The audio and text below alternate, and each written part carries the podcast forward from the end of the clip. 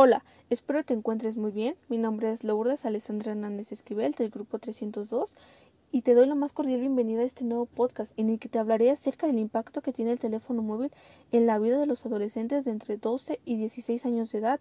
Te hablaré de un artículo que fue aceptado el 17 de abril del 06 y su autora es Sara Malo Cerrato. Como bien sabemos, actualmente los jóvenes tienen acceso a diferentes medios de comunicación de una forma mucho más fácil que la que tienen sus padres. A consecuencia de esto se ha aumentado la necesidad de que los adultos busquen medios de control y esto apunta a que los niños y niñas de nuestra sociedad actual se hacen mayores mucho más grandes. ¿Por qué? Porque a una edad temprana disponen de sus ámbitos de comunicación que a los adultos cada vez les resulta más difíciles de entender. Como primer punto hablaremos de la influencia de las personas y de las relaciones interpersonales en las tecnologías. Katz postulaba que es necesario preguntarse no tanto lo que los medios hacen con la gente, sino qué hace la gente con los medios. Este enfoque supone que incluso el contenido del más potente medio de comunicación no puede influenciar a un individuo que no lo utiliza en su contexto social y psicológico en el que vive.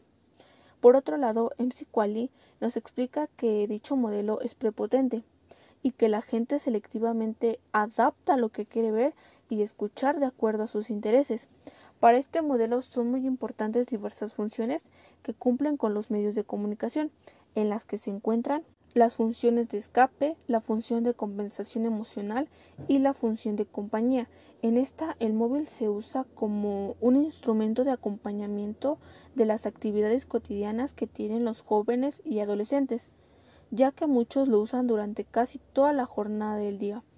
Otro punto es el consumo de las tecnologías y su impacto en el desarrollo psicosocial de los adolescentes. Podemos decir que el consumo de estos medios adquiere, una gran importancia en el proceso de socialización de los jóvenes y adolescentes de la sociedad. Esta nueva generación de las tecnologías crea una nueva dimensión comunicativa, es decir, permite a los jóvenes y adultos poder conversar con personas que se encuentran situadas a kilómetros de distancia o estar en permanente comunicación con su entorno mediante el teléfono móvil. Otro punto es el teléfono móvil y los adolescentes. Como bien sabemos, la adolescencia es un periodo en el cual los chicos y chicas empiezan a interactuar con las tecnologías. Cuando nombramos el concepto de interacción social, hacemos referencia a esa relación recíproca que existe en la conducta de dos o más individuos. Esta se puede dar de manera física o cuando conversamos con alguien a distancia, es decir, que existe una separación física entre los sujetos. Pero gracias a la aparición de las tecnologías, se han implementado múltiples formas de interacción entre las personas de manera virtual es decir, se dan a través del Internet, los chats, el correo electrónico, llamadas, etc.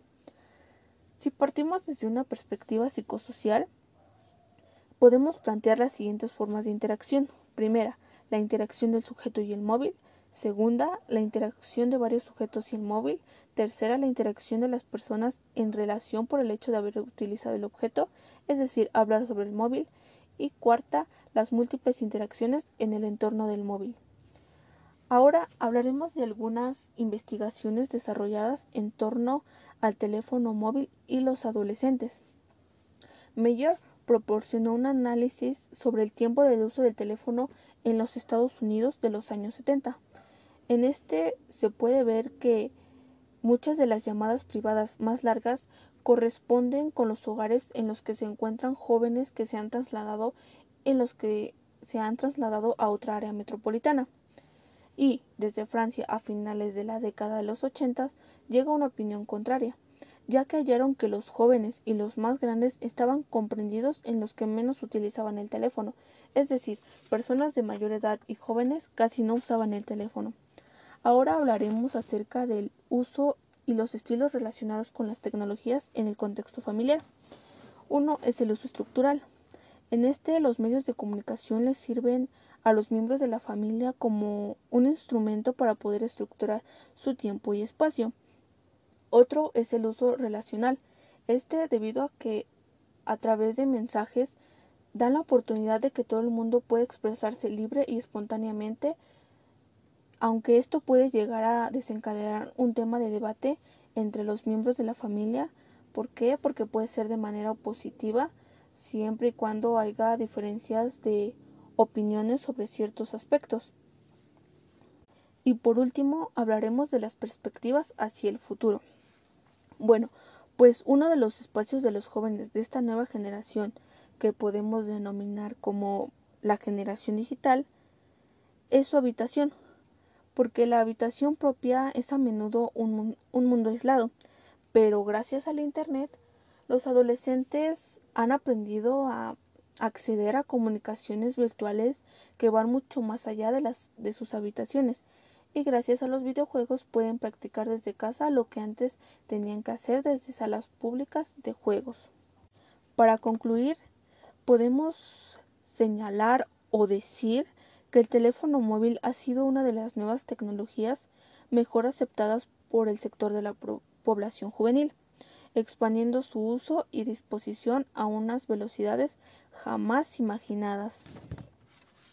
En lo personal se me hizo un artículo interesante porque aborda un tema que es de suma importancia en la actualidad, ya que como lo mencioné anteriormente, los niños y niñas hacen un mayor uso del teléfono móvil y los conocimientos que van adquiriendo, así como los comportamientos que se tienen a causa de este. Pues agradezco su atención y esto sería todo de mi parte. Gracias.